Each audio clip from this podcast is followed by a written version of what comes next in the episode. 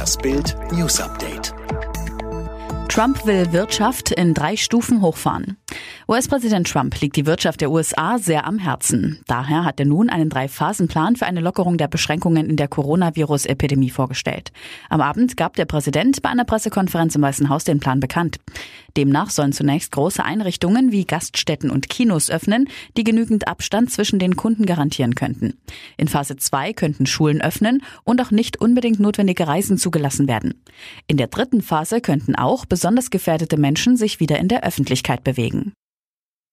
Hoffnung auf neues Supermedikament. Es ist eine Nachricht, die über zwei Millionen Corona-Infizierten weltweit Hoffnung macht. In einem Krankenhaus in Chicago sprechen Covid-19-Patienten im Rahmen einer Studie positiv auf ein antivirales Medikament an.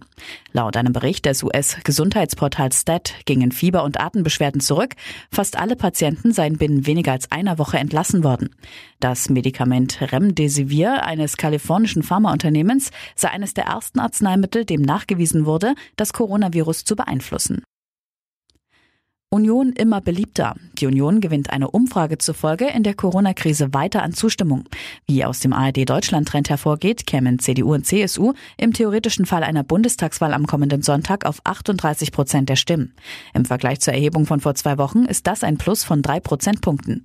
Es ist zugleich der beste Unionswert in der Befragung von Infratest DIMAP seit August 2017, also seit mehr als zweieinhalb Jahren. Offenbar erneut Suizid im hessischen Finanzministerium.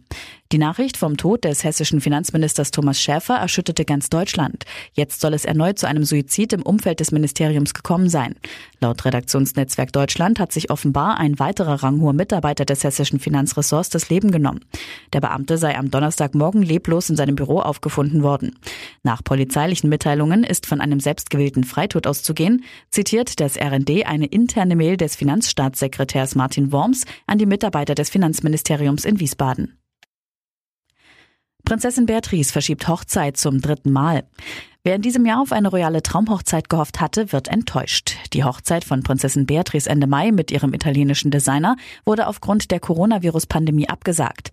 Wie das People Magazine berichtet, wird die Prinzessin nicht am 29. Mai im St. James Palast heiraten.